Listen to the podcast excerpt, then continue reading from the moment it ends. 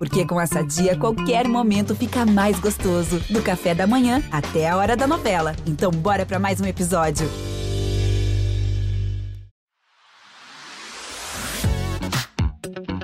Olá, gente! Estamos começando mais uma edição das nossas Pílulas do Prazer, onde sempre uma especialista é convidada para responder as dúvidas de nossas ouvintes. E é um enorme prazer ter a psicóloga Denise Figueiredo, especialista em terapia de casal e família e uma das fundadoras do Instituto Casal, que promove pesquisas voltadas para relacionamentos e sexualidade. Seja muito bem-vinda, Denise. Renata, eu que agradeço, agradeço o convite, que bom estar aqui com todos vocês. Nossa, muito bom falar disso, né? A gente estava aqui antes de começar falando, ai, vamos começar quebrando os mitos assim sobre o que é uma terapia de casal. Vamos começar explicando pro pessoal o que é isso? É, acho super legal essa tua pergunta, né? Porque a gente tem um dos clássicos é briga de marido e mulher, não se mete a colher. Né? Já era, né? Agora é, se mete sim. A gente mete a colher, não é? E, e essa é uma das questões, né? Que bom ter um espaço em que a gente possa ter um mediador para as nossas negociações, para os nossos acordos, para a comunicação do casal. Então, esse é um mito que a gente vem quebrando sempre, né? A cada, cada vez mais. É, porque, assim, é, a impressão que eu tenho, né, que seria, assim, até a minha, a minha primeira pergunta, justamente que é o tema desse podcast, por que é tão difícil se relacionar? Aí, Denise, eu fico imaginando, sempre foi assim? Porque a impressão que a gente tem é de que está cada vez mais difícil. Ou é por impressão, sempre foi difícil? Acho que sempre foi difícil. Mas hoje as pessoas não ficam numa relação quando elas não estão bem, quando elas não conseguem alcançar aí o que talvez, né, na cabeça de cada um é uma relação legal, harmoniosa, que produza é, felicidade. Né? Uhum. E hoje em dia as pessoas preservam muito a individualidade. Então, construir a conjugalidade a partir das individualidades é mais difícil. Né? Se a gente parar para pensar nos antigos casamentos, né, é, a individualidade pouco existia. Existia mais é. a, a, individualidade de um do que do outro. É, a mulher servia mais, né, a vontade do homem, né? Sim, só, só tinha espaço para um desejo, né, que era o desejo masculino, que era o desejo é, do homem da casa. As mulheres estavam lá para servir. E isso tem mudado, graças a muitos movimentos e muitas mulheres e homens também que lutam por é, relações diferentes. Então, hoje eu acho que as pessoas aí falam mais né, sobre essa uhum. questão, buscam mais uma relação legal, harmoniosa e que tem que ser o tempo todo é, redesenhada. Não existe uma, uma relação pronta. Isso também a gente uhum. fala muito aqui para os nossos casais, aqui no Instituto do Casal, né, Renata? É, o nosso lema aqui, Renata, é mais malhação do que inspiração. É exercício mesmo é exercício diário, né? Bons casamentos ou bons relacionamentos requer de nós, né, muita disponibilidade para estar lá, para reconversar, para renegociar acordos que já deram certo, mas que agora não estão dando certo mais. Então não existe nada pronto. Agora o ideal é que isso já comece no namoro, né? Sim. Ah, e essa impressão que eu tô te falando de que as pessoas estão com mais dificuldade de se relacionar, me parece também que desde os namoros, assim, os relacionamentos não duram, as pessoas reclamam que não conseguem se entender, é, e, e, me, e me parece que isso em todas as gerações, Denise. É fato? É fato. A gente vive hoje além da nossa pandemia, uma pandemia das, das relações fluidas. É, como nos fala um dos autores que eu gosto muito do Bauman, ele fala em amor líquido. Ai, amo é, esse livro. Não é? É maravilhoso esse da livro. Da sociedade fica, de consumo, né? É, fica a dica aqui para quem não leu. Amor líquido. Amor líquido. Por quê? Porque a gente tá com as telinhas, então você tá lá, você clicou, você conheceu um, daqui a pouco você tá conhecendo o outro, você tá falando com três ao mesmo tempo. Então, isto é também uma, uma cultura das relações aí que se apresenta. Então, esse amor líquido, né? As coisas que são muito rápidas, fugazes, uhum. faz também com que as relações acabam acabem tendo aí um tempo mais encurtado. É, você sabe que a primeira pergunta tem a ver com isso que a gente está falando e veio de um homem. A gente normalmente recebe muita pergunta de mulher, mas o Prazer Renata, que é um, um podcast sempre tem convidadas mulheres. O, o, o, formato original são três mulheres de diferentes gerações. E a gente, de tempos em tempos, coloca essas pílulas com especialistas, né? Com pergunta dos ouvintes. E aí, tem muitos homens, assim, espiando conversas de mulheres. Tem homens, assim, querendo aprender um pouco do mundo feminino para se relacionar melhor, porque tá difícil. Olha só, essa pergunta veio do José Geraldo, veio por escrito, ele não gravou. Ele, ele pergunta assim: por que eu não consigo amar ninguém, mesmo ficando com várias pessoas? Tem muito a ver com o que você estava falando, né? Muito, né? É, é, José Geraldo, eu acho que essa pergunta tua, né? Olha que aflição que as pessoas vivem, porque as pessoas elas querem amar, mas amar dá trabalho. Né? Amar requer você passar por aquela fase que é uma fase do desencantamento, uma fase em que a gente olha para o outro e fala: nossa, ele ou ela não é tão assim como eu imaginei. E nem sempre a gente dá conta disto. É, requer também maturidade. Mas isso está acontecendo muito rápido, não tá não? Muito rápido. A pessoa em dois, três meses já desencanta. Sim. Por quê? Porque eu acho que tem essa oferta, essa ideia de que eu tenho que correr atrás da minha felicidade, e essa ideia de que sempre tem algo melhor, sempre eu posso trocar, como se fosse algo, um produto. Uhum. Então, eu acho que a gente vive um pouco esse momento. Uh, e eu sempre falo também que é uma coisa muito importante, Renata, a gente diferenciar os individualismos das individualidades. A individualidade numa relação a dois é muito importante, porque é a partir dela que a gente constrói o nosso, né? A conjugalidade.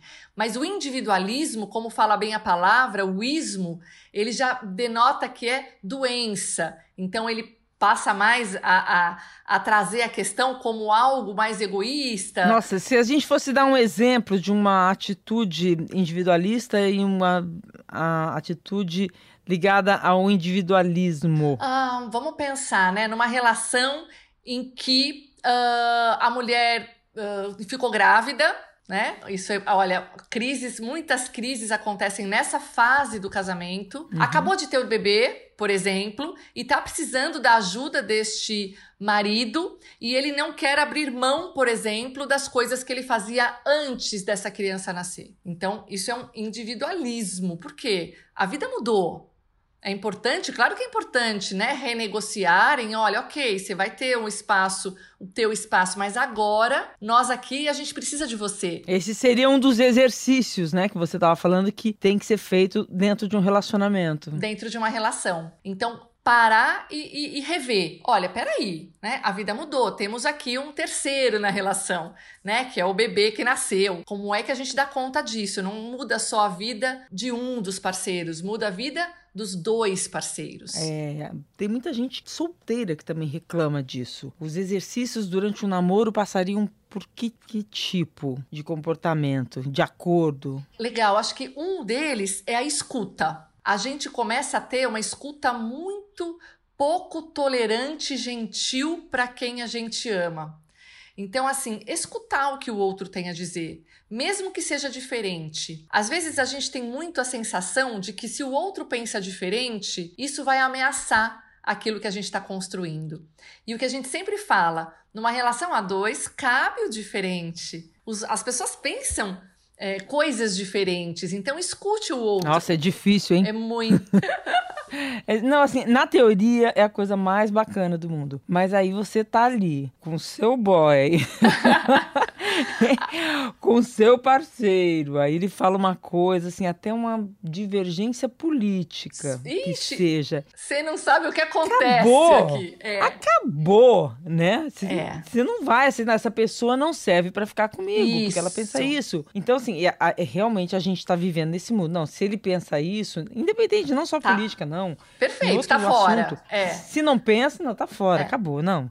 Já, já desencantou. Mas não é um grande paradoxo, porque a gente está vivendo uma era da diversidade e a gente não aceita a diversidade de pensamentos. Mas ao mesmo tempo a gente está vivendo num, num mundo de bolhas, né? Sim, perfeito. É, é isso mesmo. É, a gente está vendo uma grande contradição, né? Muito, muito. E isso vai fazendo com que as pessoas fiquem mais rígidas, cada um olhando e vivendo dentro da sua bolha. É, e essa não ter escuta, não ter até uma gentileza com outro, de ouvir, é, Denise? É isso mesmo. Tem um exercício que a gente faz muito em terapia de casal, que é assim: é, quando a gente está falando sobre alguma coisa, eu sempre digo para o casal: escuta o que ele tem para falar como um testemunho que ele está dando. E escute com o ouvido de alguém bem generoso que você conhece. Quem é uma pessoa bem generosa que você conhece? Uma tia, uma avó, enfim. Então traz o ouvido desta pessoa agora. Traz tua terapeuta. Isso. Entendi. Ouvido assim, uma pessoa que seja compreensiva, né? Traga o seu lado compreensivo, né? Para essa escuta, não sinta que aquilo que o outro está falando é um ataque a você. É só uma ideia. É? É. A Mariana de São Paulo fez perguntas justamente sobre exercícios. Vamos ouvi-la. Olá, Renata. Olá, Denise. Meu nome é Mariana, eu sou de São Paulo e eu tenho duas perguntas. A primeira delas é: como o casal pode manter a chama da paixão acesa durante os anos de casamento? E a segunda pergunta seria: quais são os exercícios do dia a dia que o casal pode fazer para se manter conectado sexualmente após anos de relação? Muito obrigada. Ai, que bárbaro, Renata. Que chega na vida sexual, né? Não tem jeito, né? Não tem jeito. tudo, tudo acaba em sexo, né? É uma coisa louca. Tudo. Os amores e, e as desavenças. Sim. Bom, Mariana, super obrigada, né? Que pergunta importante essa, né? Uh, acho que a primeira aquela pergunta é o que fazer, né? Assim, no dia a dia, para deixar a relação legal, para o casal ficar conectado, né? Eu sempre digo gentilezas, pequenas gentilezas. É, presta atenção no que o outro gosta. Então, não espere a data é, importante para você celebrar, para você é, presentear. Não é um grande presente, não. É o chocolate predileto. Ou ligar para a pessoa, mandar um zap zap lá. Olha, você está precisando de alguma coisa? Eu estou passando aqui e eu estou vendo o queijo que você gosta. Gentilezas. Lembrar sempre que a conquista não está dada. A conquista tem que ser tem que acontecer diariamente nesta relação. É, e pensar nisso, né? O tempo inteiro, né? O tempo todo. Né? Porque ela fala como, como se manter conectado sexualmente após anos de relação. Aí vai ser consequência, Denise? Olha, é também uma pergunta interessante, porque a gente traz, aqui no Instituto, a gente atende muitos casais de diferentes fases da vida e um dos temas mais recorrentes é a relação sexual. Depois de um tempo, a nossa relação sexual muda. Ou ele não me deseja mais do mesmo jeito, ou ela não me deseja mais do mesmo jeito. E vai ser isso mesmo, né? Vai ser isso mesmo. Ou eu sou, eu sou muito pessimista. Não, vai ser isso mesmo, né? Vai ser isso mesmo porque eu sempre digo, a gente não deseja aquilo que a gente tem. O desejo sempre é algo é, que eu quero ter e não aquilo que eu já tenho. Este é um dos grandes é, paradoxos que a gente vive nas relações estáveis, porque a gente quer ser desejada, mas a gente quer uma relação estável. E estabilidade e desejo não combinam. Então, é, um dos exercícios é, o casal. Não fique desanimada, Renata. Tem saída. Tem saída. É isso aqui. Quero, tô ansiosa tô... para ouvir a saída disso.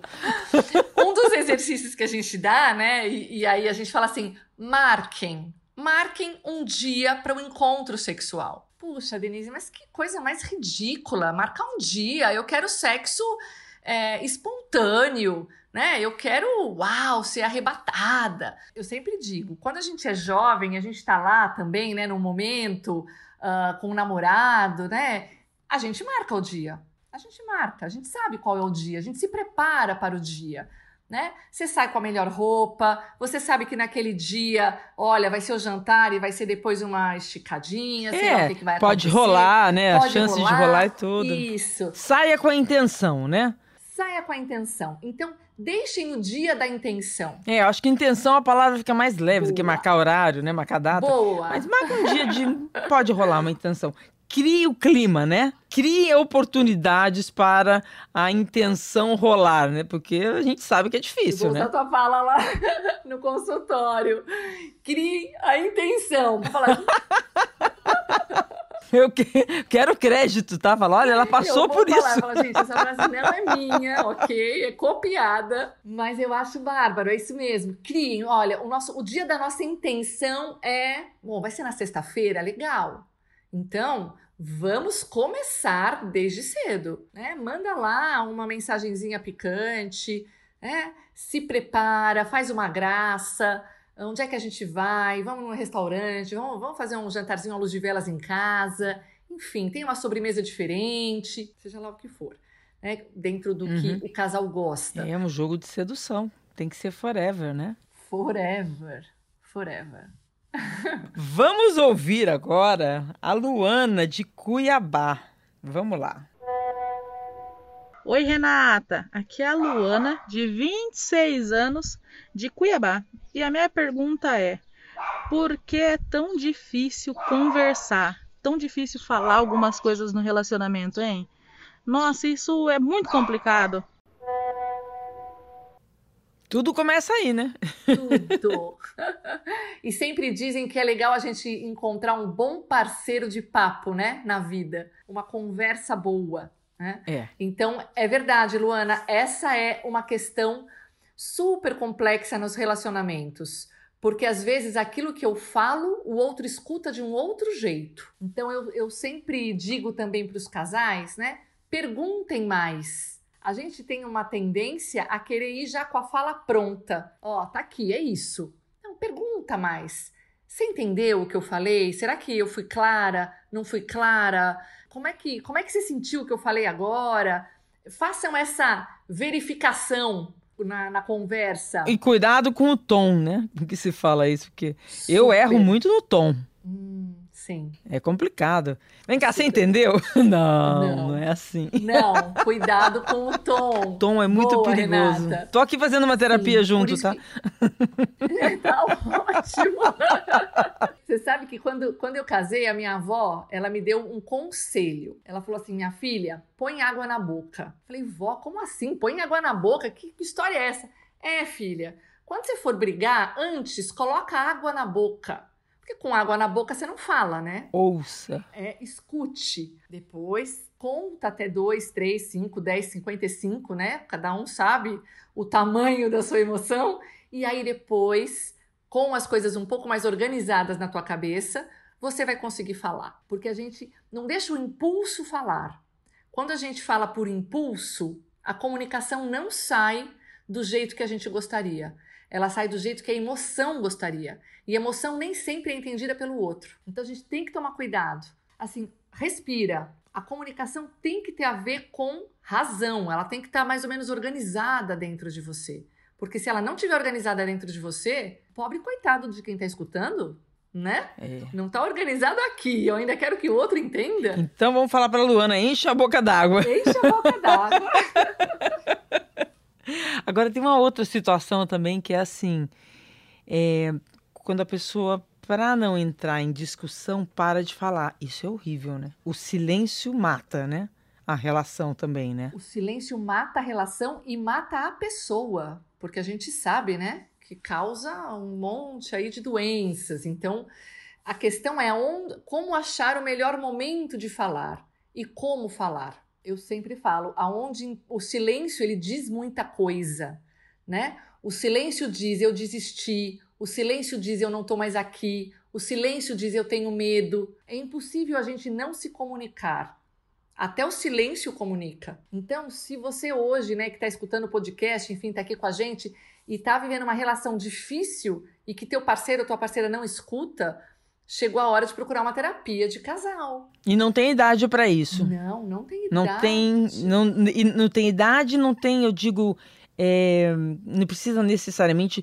As pessoas têm uma ideia de que terapia de casal é para depois de anos de casamento. Não. Você sabe que a gente tem recebido casais que casaram há três meses. Olha, olha como tá difícil se relacionar, Denise. Hã? Sim, sim. Mas eu acho muito legal quando um casal jovem assim já vem para terapia de casal, porque a terapia de casal ela não precisa ser só curativa, ela não precisa só, né, pôr aí os os band-aids em cima das feridas, ela pode ser preventiva. Pode ser um espaço construído ali para que os dois possam se, se entender melhor. Com um mediador, pode traduzir uhum. algumas coisas, né? Que está fora daquele, daquela relação. Eu sempre digo, o terapeuta de casal, Renata, ele é o terapeuta da relação. Ele não é o terapeuta do João e do José, ou da Maria e do José. Ele é terapeuta da relação. Então ele vai ajudar esse casal a olhar para essa relação como um, terceiro elemento ali, que eles têm que cuidar. Uhum. E a uhum. relação ela vai ter é, os seus desejos próprios, as suas necessidades próprias. E deve ter uma competição, assim, né, do, do casal para tentar ganhar a, a mediadora. Porque fica sempre esperando uma palavra final, né? Deve ser muito louco, né? Por isso que a gente sempre coloca, né? Olha, a gente está aqui como mediadora e como terapeuta da relação, não de um e nem do outro. Então é, é poder olhar um pouco mais o, o que tem de bom aqui, é, quais as ferramentas que vocês podem usar para ter um casamento melhor, para que um possa se sentir escutado pelo outro, porque uma coisa é muito ruim, né? quando a gente está numa relação e a gente sente que o outro não quer escutar a gente. Que a gente é invisível ali. Então, pela tua experiência, é, são mais os homens que não querem escutar as mulheres ou mais as mulheres que não querem escutar os homens? E se isso é geracional? Tá, eu vou te dizer uma coisa que é um dado super interessante aqui no Instituto. Qual é o dia que mais toca o telefone aqui? O que, que você imagina? Segunda. Segunda. Pronto, segunda-feira é o dia que mais toca. Já começa na segunda de madrugada. Claro, final de semana foi uma M. Né? Foi, meu, nossa senhora, né? Pânico, pânico em casa. Isso é um dado. O segundo dado, quem mais liga? Homens ou mulheres? Mulheres. Homens. Não, homens. Os homens. Os homens ligam. Ah, eu tenho uma. Eu posso, eu posso levantar uma. Eu acho que eu sei. Uma teoria? Pode. Uma teoria. Vai lá. Por que a mulher fala, eu vou embora? Aí o cara fala, gente, eu não sei lidar com isso. Eu vou lá e vou. E vai partir de mim. É isso. É o ultimato. né? Eu acho que eu já fiz terapia de casal. Agora você se convenceu que eu já fiz, né? Mas é, né? Você já tá bem terapeutizada. É isso mesmo, né? Tem, é claro que é uma hipótese, tá? Nem todos os casos vêm assim, não, não vamos generalizar, mas uma grande uhum. maioria é isso mesmo. Teve uma briga grande, deu o ultimato, não dá mais, acabou. Só que eles não querem terminar. É, eu não quero terminar. Eu quero, então vamos tentar a terapia de casal. É, e é sempre depois de alguns anos de casamento, mais, né? Geralmente sim, mas a gente tem fases, né, no ciclo vital, na relação de um casal, que são fases mais complicadas. Uhum começo de casamento, início de casamento é muito complicado. Não é lua de mel, né? Eu sempre falo, é lua de fel. Então, início é complicado. Por quê, hein? É, é a questão do uh, mudar, modelar as novas rotinas, abrir mão de espaços, construir o nós. Tem casais que chegam, eles nem se tocam. E tem casais que precisam melhorar esse suporte, né? Do, do nosso. Então, o começo uhum. da vida dois é muito difícil. Depois, quando chega o primeiro filho, nascimento do primeiro filho. 25% dos casais se separam no primeiro ano. É uma estatística. Depois do primeiro filho. É, é muito sofrido. Então, é, é um momento em que os casais vêm para terapia. É, geralmente, aí, quando o filho tem um ano, um ano e meio, quer dizer, o casamento já. Eles estão distantes, eles já não têm mais sexo uh, acabou a gentileza, já não se vê mais como um casal. Porque é um momento intenso mesmo. Uhum. E um uhum. terceiro momento, quando os filhos saem de casa, também é um momento dramático para os pais. Né? Tal do ninho vazio, às é. vezes ele acaba uh, se correspondendo aí a um momento de menopausa das mulheres, enfim. Eu, nesse momento de pandemia, eu li bastante coisa assim de que eu, eu li uma, uma, pesquisa, não sei te dizer detalhes, mas a conclusão dela, que, que me chamou a atenção, é que, assim, durante a pandemia, a maior parte da, das pessoas, assim, as pessoas que estavam casadas e entraram casadas, era um número imenso que saem da pandemia falando, não, eu não dou, eu quero sair dessa relação. Ao contrário das pessoas que estavam, sempre quiseram ser solteiras, falam, gente, eu vou sair dessa pandemia, eu quero casar de novo, eu quero ter um relacionamento. Isso diz o quê? É tão interessante, né? Como as experiências. É, talvez aquele que ficou mais sozinho na pandemia, né? essa vontade de compartilhar essa vontade de é, eu quero viver junto, eu quero compartilhar. É, viu nascer de novo a intenção, né? A vontade, acho que eu conseguiria de novo, né? Sim. E, e, muito no mundo ideal. Tem uma idealização aí. E os que estão juntos, muitos casais viveram grandes dificuldades. Por quê? Porque não, uh, vivem em espaços pequenos, porque não tinham ali as divisões claras, porque não tinham intimidade. Acordavam cedo, cada um ia para o seu trabalho, quando voltavam para casa já dormiam, quer dizer, não, não tinham intimidade. E aí, quando você está em casa, todo o tempo, com o teu marido ou tua mulher, e você percebe que você não tem intimidade mais com aquela pessoa. Isso aconteceu muito, né? Muito, muito, né? Eu não conheço ele, eu não conheço ela. Não, não, não quero mais estar casado com essa pessoa deste jeito, porque eu sempre digo, não é o amor que sustenta uma relação. É a forma de se relacionar que sustenta o amor. É. Então, as pessoas se deram conta de que aquela forma de se relacionar não era suficiente para sustentar né, aquele amor naquele Agora, momento. Denise, as pessoas. Existe assim um ranking dos principais motivos que dificultam o diálogo entre um casal? Seja ele casado ou, na, ou de namorados? Eu acho que a, o que mais dificulta a comunicação é rigidez. Quanto mais rígido é um ou outro, mais difícil fica a comunicação. Rígido como? Nas suas opiniões? Na, Isso, sua... na sua opinião, é assim que eu penso. Eu nasci assim, eu cresci assim, eu vivi assim. Sabe aquela síndrome de Gabriela que eu falo? Não, amigo, uhum. vamos mudar, não, não tem jeito, né? O cenário muda e a gente tem que mudar.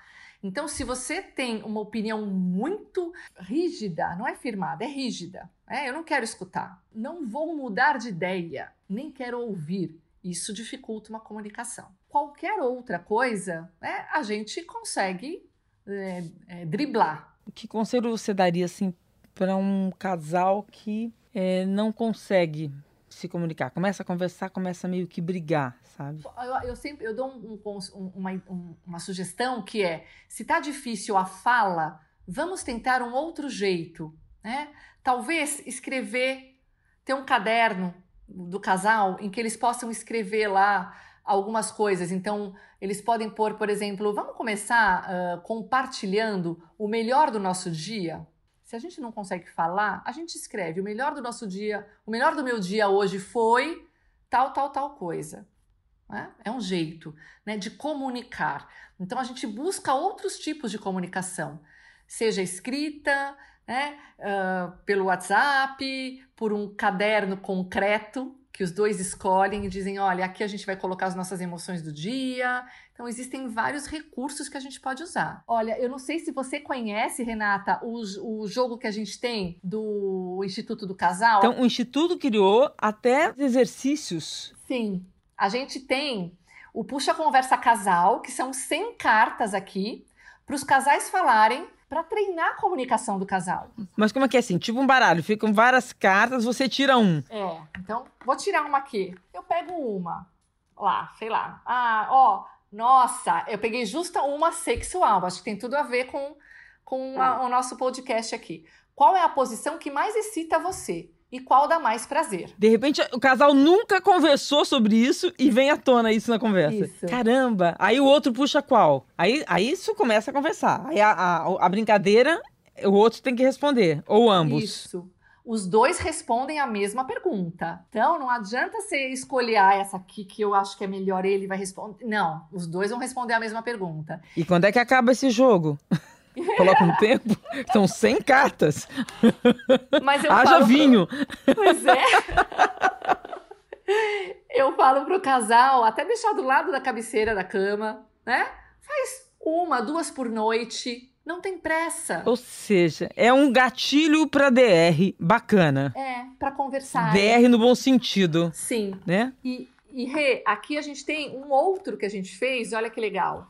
Diálogo sim, briga não. E esse foi feito em cima de uma pesquisa que a gente realizou aqui no Instituto do Casal com uma pergunta, Renata, que era assim: qual é o maior motivo de briga entre os casais brasileiros? A gente fez antes da pandemia e depois fizemos pós-pandemia para saber se isso mudou. Hum. E a uhum. partir dessa pesquisa a gente construiu 100 cartas, 10 cartas de cada uh, dos 10 primeiros motivos maiores. Nossa, fala os três, vai. Então, você sabe qual é o primeiro? O primeiro Ah. motivo, gente, vocês que estão escutando aqui, bagunça na casa. É o primeiro Olha. motivo de grande briga, discussão, ah, descontentamento dos casais. né? Um segundo eh, motivo é, ó, se eu não me engano, é sim, celular. Uso de celular. O uso do celular, que na pandemia ficou em primeiro lugar. Hum, muito bacana. É o que você falou, exercícios para não parar de dialogar, E, né? e a, nossa, a, a no- a nossa dificuldade é sempre o quê? Perguntar. A gente sempre pergunta a mesma coisa, né? Então aqui é uma ajuda para nós, né? Para nós casais, para a gente perguntar coisas diferentes. E começar a falar sobre assuntos difíceis que devem ser conversados. É isso aí. É, uma separação temporária, às vezes, é bom. O famoso dar um tempo, às vezes é bom, porque eu tenho a impressão que às vezes é bom ganhar um distanciamento da pessoa para respirar, né? Sim, acho que cada história é uma história. Mas tem casais que ah, decidem eh, ficar separados, em casas separadas, darem esse tempo e, e às vezes vêm para terapia até para fazer o combinado de como é que eles vão viver esse tempo. Pode ficar com outras pessoas, não pode, a gente vai se ver, não vai se ver, enfim, como é que vai ser isso? Quanto tempo? né? Eh, tem acordo de fidelidade, não tem? Isso tudo vai, pode ser conversado. Existe uma diferença na geração das mulheres das novas gerações e das mulheres das gerações mais velhas, acima de 50, 60, 70, é, em relação a, a- ao diálogo dentro da relação? Não, não sei se elas fazem mais questão as mais novas, ou se as mais novas têm mais dificuldade do que as mais velhas. Eu sinto que as mais novas estão com mais dificuldade, mas é só uma percepção dentro da- das experiências que eu estou tendo de atendimento. É, por quê? Porque parece que as mais novas elas também precisam se cercar das suas ideias, né? É, eu não posso abrir mão dessa ideia aqui, porque tem uma certa insegurança, talvez uma imaturidade. Ou até uma- ficar na defesa mesmo, porque também a gente sabe que se abre a guarda para nossas ideias, o, o- a gente está acostumada a ser é, atropelada pelos Massacrada, homens, né? Massacrada. massacrada, É. né? Então tem essa, esse embate, né? Apesar dos homens mais jovens é, serem bem diferentes nesse sentido dos, dos homens acima de 50 anos, né? Sim, mas eu, eu, eu vejo que ah, a maturidade né, ajuda a gente a, a construir ahn, conversas um pouco melhores, assim, né? Mais produtivas, conversas que, que nos ajudam a, a rever a relação, né? A fazer acordos. Um outro homem mandou uma mensagem falando o seguinte: ele chama Pedro. Esse comportamento de não conseguir se relacionar, de está ligado à criação? Será que ele quis dizer se relacionar? É, deve ser de conversar, né? Olha, a gente, a gente com certeza, né? Nós somos é, produto de tudo que nós vivemos, não é? Então, se você tem uma educação, não sei, talvez mais rígida ou menos rígida, se você tem modelos de relação que deram certo, outros ou modelos de relação que na tua concepção não deram certo, isso tudo vai impactar nas tuas escolhas, isso vai impactar né, se eu vou me relacionar e de que jeito eu vou me relacionar. Tem uma coisa, Renata, que a gente fala muito na psicologia, que são a repetição dos padrões geracionais. Isso a gente vê muito nos casais. Tanto Uhum. que a gente, a gente traz isso na terapia, fala: olha, olha que interessante, isso aqui que vocês estão fazendo, isso aqui. Você está repetindo isso? É, isso aqui, alguém já fez lá na tua casa? Né? Uma mãe, uma avó, uma tia, ou um pai, um. Né? Ah, é verdade. Bom, talvez tenha funcionado lá, mas aqui não está funcionando. Então talvez a gente vai ter que rever esse padrão. Porque na hora que você vê, você fala: Isso não é meu, isso vem da minha origem, né? Isso mesmo. Nossa, isso não é meu.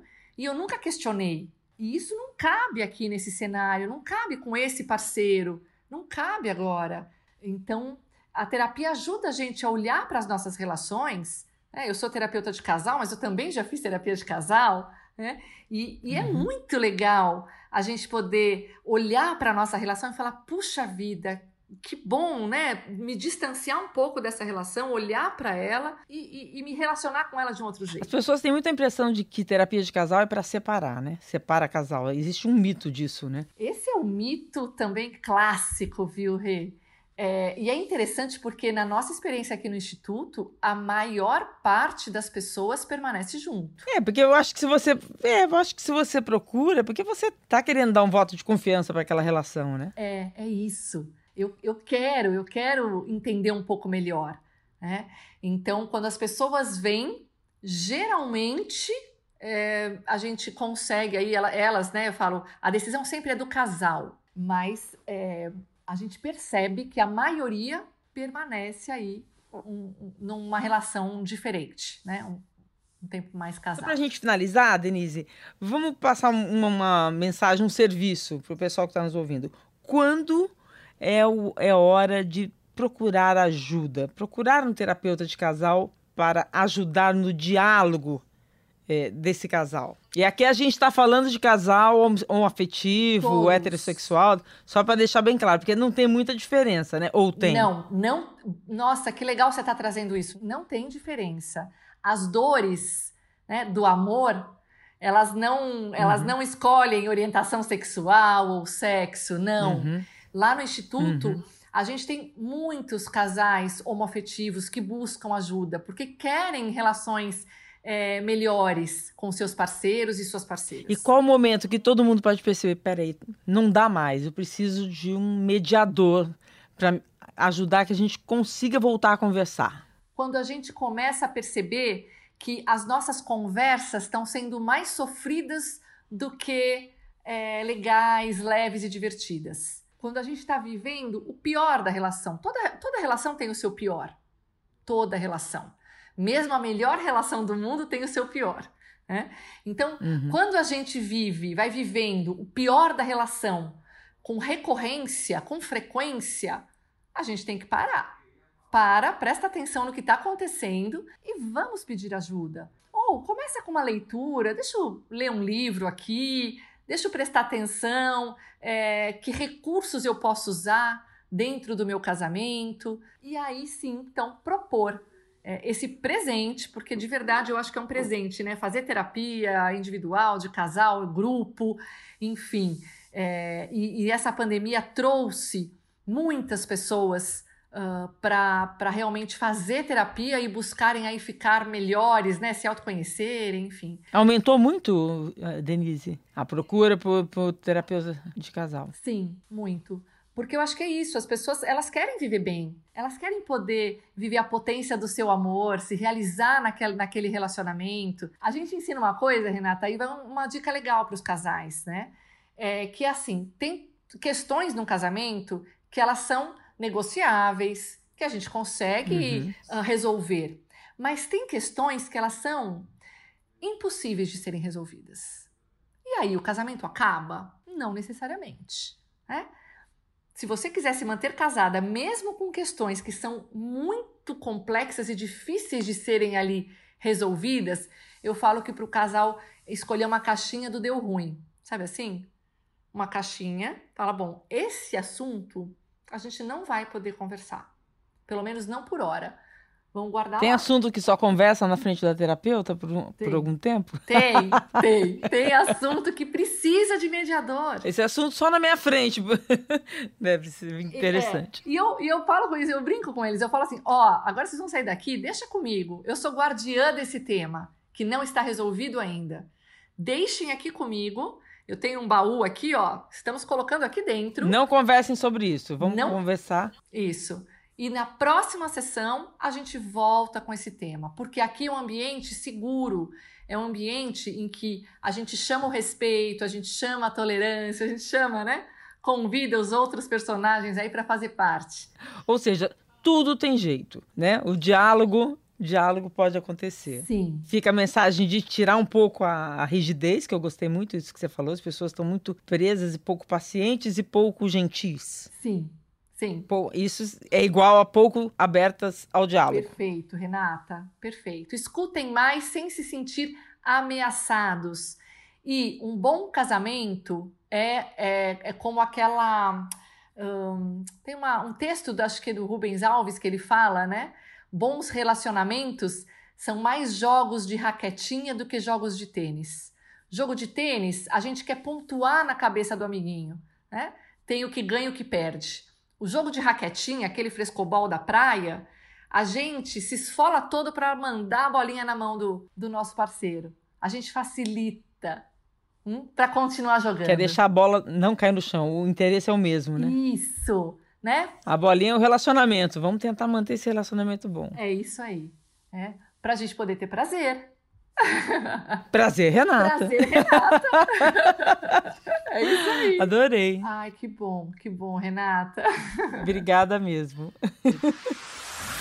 Prazer Renata é um podcast G1 produzido e editado pelo Fantástico. Está disponível no G1, no Globoplay, no Spotify, no Deezer, no Google Podcasts, no Apple Podcasts e nas principais plataformas de áudio. Apresentação: Renata Ceribelli. Produção musical: Pedro Guedes. Produção: Guilherme Ramalho.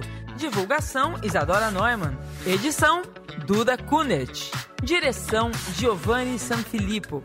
Espero você no próximo episódio, tá?